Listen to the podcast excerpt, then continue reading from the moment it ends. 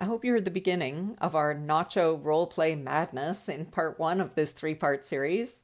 But if not, go back and listen so you hear us do it over and Nacho our way out of the mess we got into yesterday.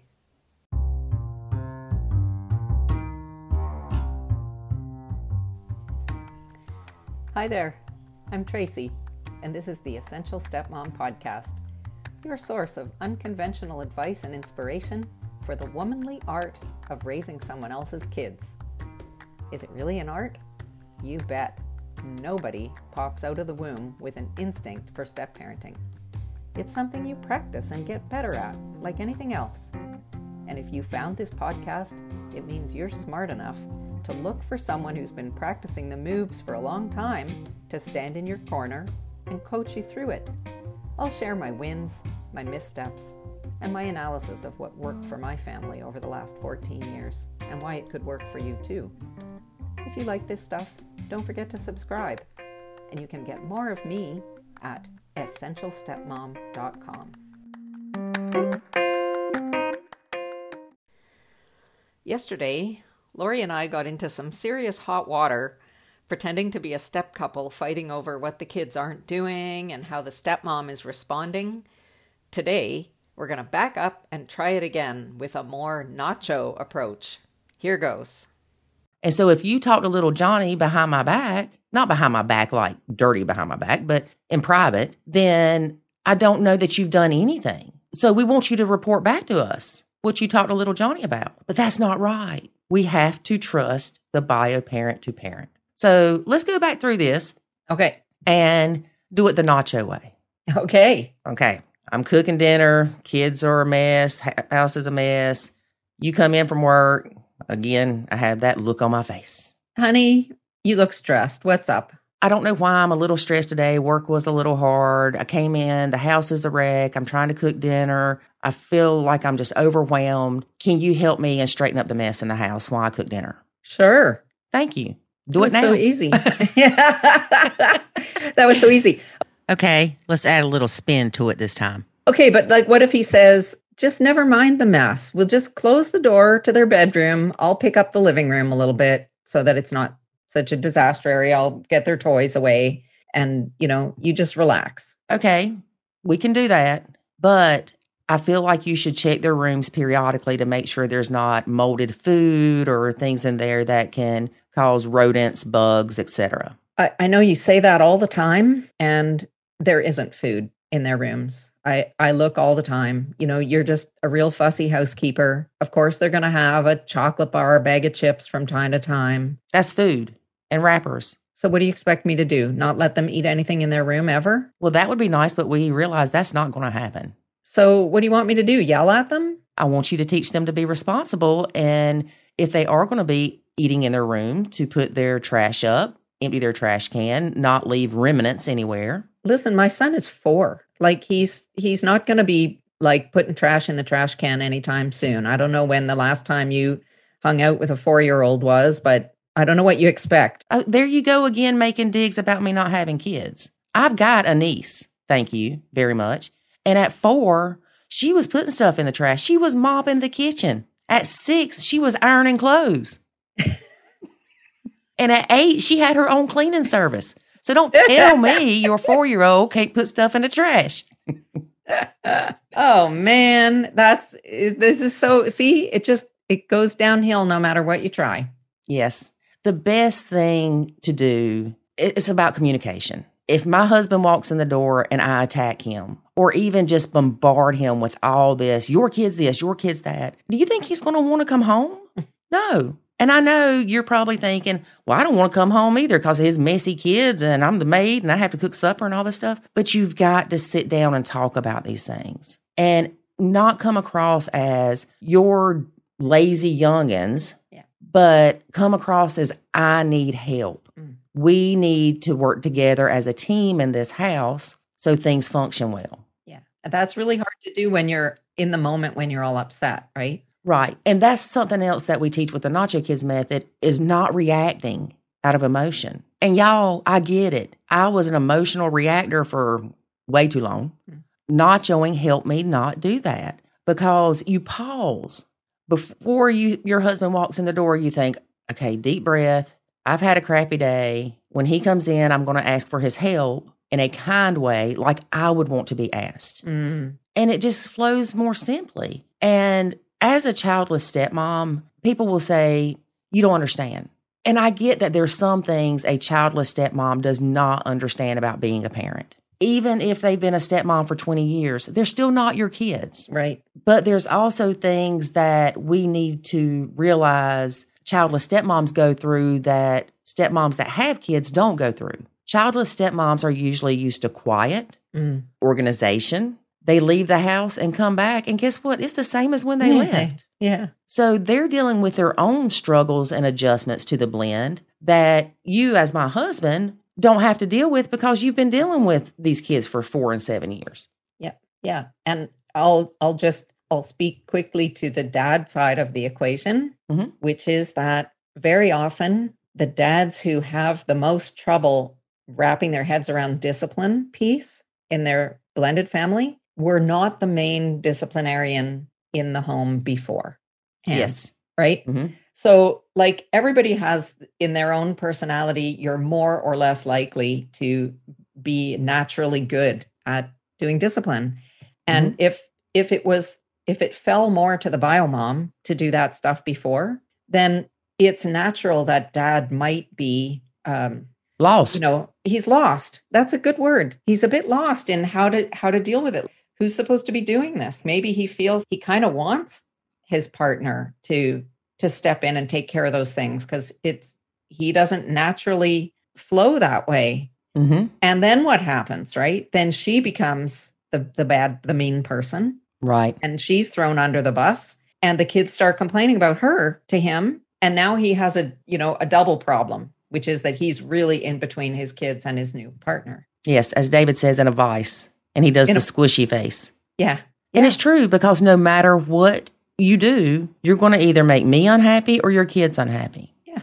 and that happened to you guys right all the time. And two, even if the dad was the disciplinarian, once that marriage or relationship breaks up, he gets that fear of if I'm too hard on my kids, they're not going to want to be here. Yeah. They're going to want to go live with mom. I need to relax my rules or not be as hard on them. And I believe 100% that if David and I would have had a child together, that child would have walked a tight rope.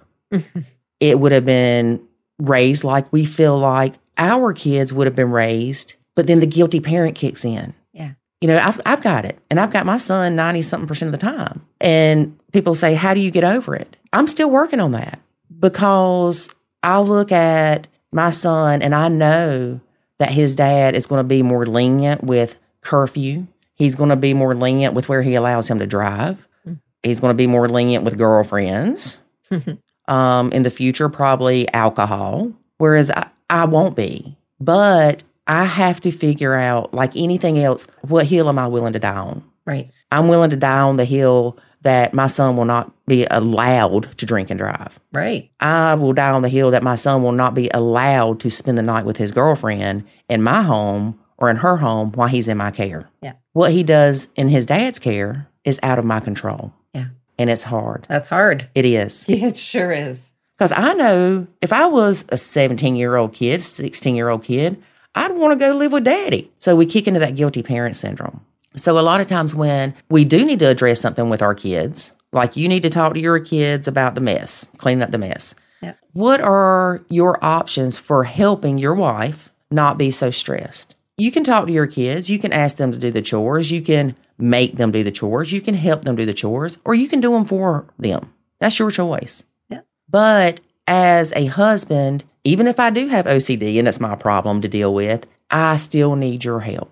And you can help in ways to where we kind of meet in the middle. Yes, I can shut the bedroom door and stay out of the kids' bedrooms. But as a compromise, I do need you to check once a week that there's not food in there or plates or dishes. Yeah. And then we get into the whole okay, how do we remind them to check the rooms for the dishes and the trash, right? Because let's face it, most men are not as particular as women. We can open their door and see three candy bar wrappers, a plate, and a cup They open the door, they see nothing. It's true. I remember Jackson was like four and he asked me for something. He goes, Man, moms know everything. They know where everything is. I was like, We do, we do. Watch out. Yeah. But again, when it's time to check the rooms, make it a Saturday morning. Hey, honey, we need to get the trash together. Can you go check the all the rooms, not the kids' rooms, all the rooms, and do it in that fashion? And it's not easy. It's not. It's going to take some adjustment on your part, and it's going to take you not getting mad and blowing up about the house being a mess. Yeah. So here's another one. Mhm. Here's another one. The the stepmom who says this is not acceptable. You are constantly doing the chores for your kids. Instead, like, the, how are they going to learn to be responsible if you just pick up their stuff for them all the time? It's not her responsibility. How the step kids turn out is not a reflection on the step parent. And I know, y'all, I get it. I know you're thinking, the heck it is. I've got old greasy little Johnny that ain't washed his hair in a week, smelling like yeah. poo poo, going with us out to eat. How is that not a reflection on me? Nobody knows he's not my kid. Right. Get you a shirt that says, This is not my kid. But in reality, you know, nachoing is about lowering your stress. So if it stresses me out to go out to eat with little Johnny and his greasy head and all that stuff, don't go. then, but then, but then my husband just says, "You just don't like my kids." And that's when you say, honey, I love your kids. I love you. Our, I love our family, but I have a different standard for hygiene than it seems that you do. And then he's going to say, oh, so you call my kid stinky? He doesn't smell pleasant to me.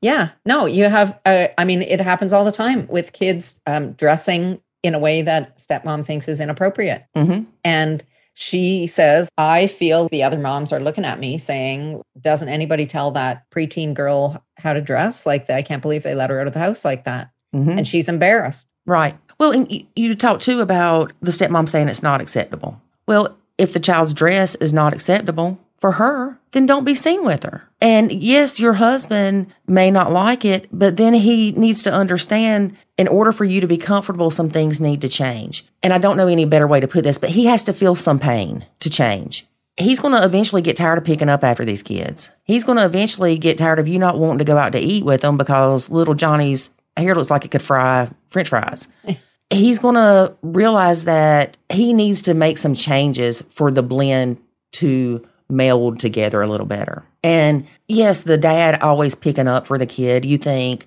the kid's never going to have responsibility. They're never going to leave. They're going to be here when they're 40 or they're going to live in a cardboard box. Yeah. We talk about ants a lot, automatic negative thinking.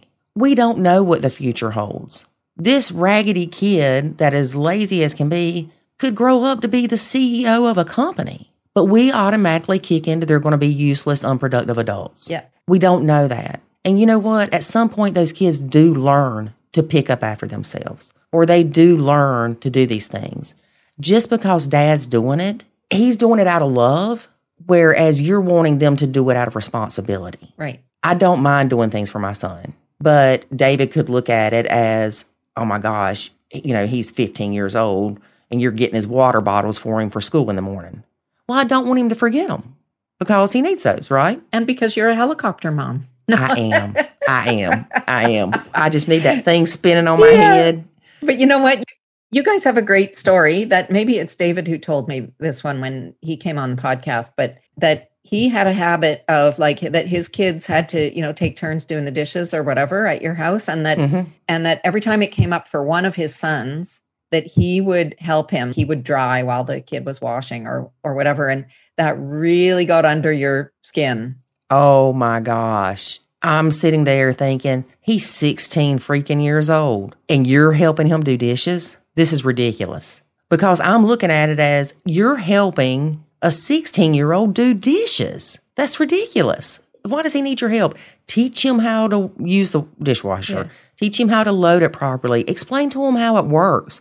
You can't just stack dishes up because the water spins from the bottom. Teach them these things. And then you want to tell the other part? Well then david said but this is the only time that he talks to me Mm-hmm. when we're i'm he's washing and i'm drying this is when we have our conversations i'm bonding with my son here this is an important moment for us and i get to do this every time i help him and otherwise He doesn't talk to me. So it has a meaning for the dad hmm that you don't know anything about, Right. you know? Be- because we're looking at it as the stepkids are bad. I don't know how many stepmoms that I've talked to, and we're going to say stepmoms, stepdads do it too, but just not as much, that say they sit at the kitchen table and just wait for little Johnny to smack his food or talk with his mouth open so they can say something about it. So they can prove to their husband that their little See? Johnny, See? yeah, yeah, he's not an angel. He's not perfect. He spits food all over the place. See what I'm saying? Because we want to be right. Yeah. And we want our husbands or significant others to see the stepkids in the negative light that we do. And they're not going to, they're their babies. Yeah.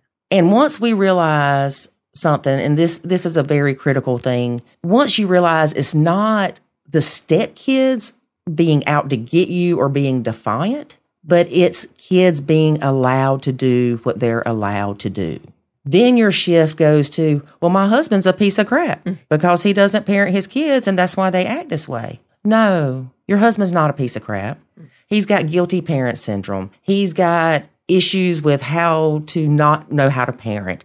He's got all the stuff going on, and we forget those things. And we're quick to target everybody. But I didn't fall in love with David because of how he parented his kids. Mm. Now, granted, it was a plus to me that he had pretty much custody of his kids because most men don't. That was a good thing, but, and they were pretty well behaved kids. I mean, you got four kids and they, they were pretty well behaved. F- let's let's be clear. He had four boys who Four were boys. Mm-hmm. Eight, eight and nine years old, triplet triplets. and a- Yes. and a nine year old boy. Like Yes. you you walked into A zoo. a zoo. hmm And like I said, they weren't bad kids, but it's awfully funny. I thought David was a really good parent until we got married. Mhm. Did his parenting change of his kids? No. Yeah. My criticism did Wow. because I felt like I could make him parent better. He wasn't parenting like I thought he should.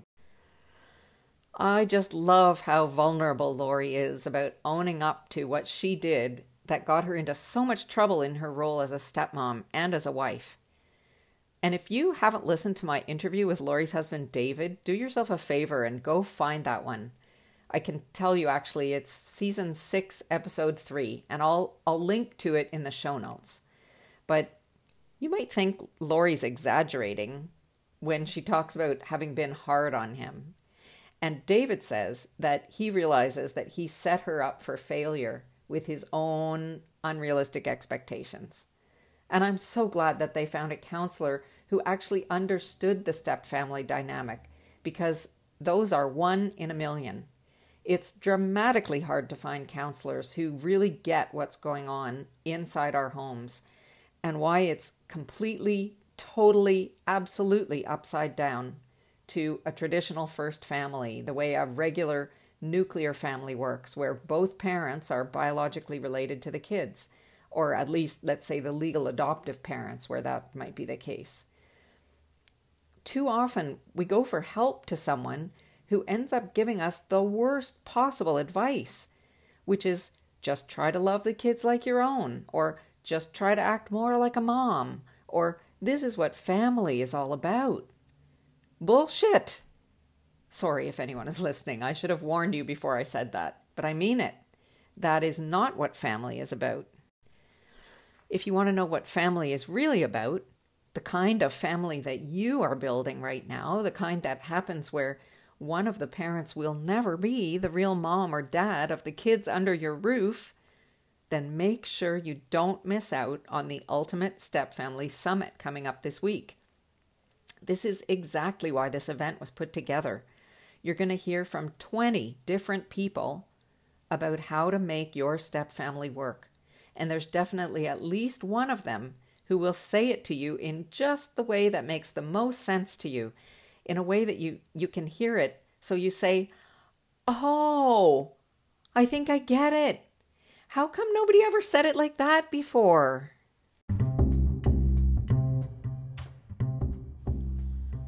So, before we meet each other again tomorrow for episode three with Lori, and before I let you go, I want to just tell you that if you're hearing this podcast in time, You might also want to check out the live stream that I'm doing in the Facebook group tomorrow. That's the Spectacular Stepmom, uh, tomorrow at 1 p.m. Eastern Time.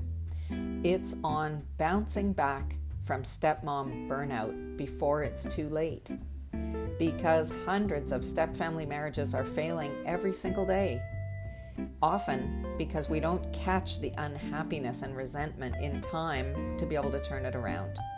So join me there tomorrow at 1 p.m. Eastern Time, or you can catch the replay later on, or if you're actually not in my group and you'd like to watch, just send me a message at info at essentialstepmom.com and I'll send you a link to watch the replay on Vimeo. And get yourself signed up for this Step Family Summit. It's free, as I keep on saying, so there's no excuse. And if you're too busy to watch it all in three days, it will be worth the investment many times over to buy the VIP upgrade so you just own all the videos. You can share them with your counselor so he or she can start giving you the advice that you're paying them for. In fact, now that I think of it, the price of the whole VIP bundle is the cost of one counseling session. But actually, the early bird price goes away tonight, so jump fast. It's going to be double the price tomorrow.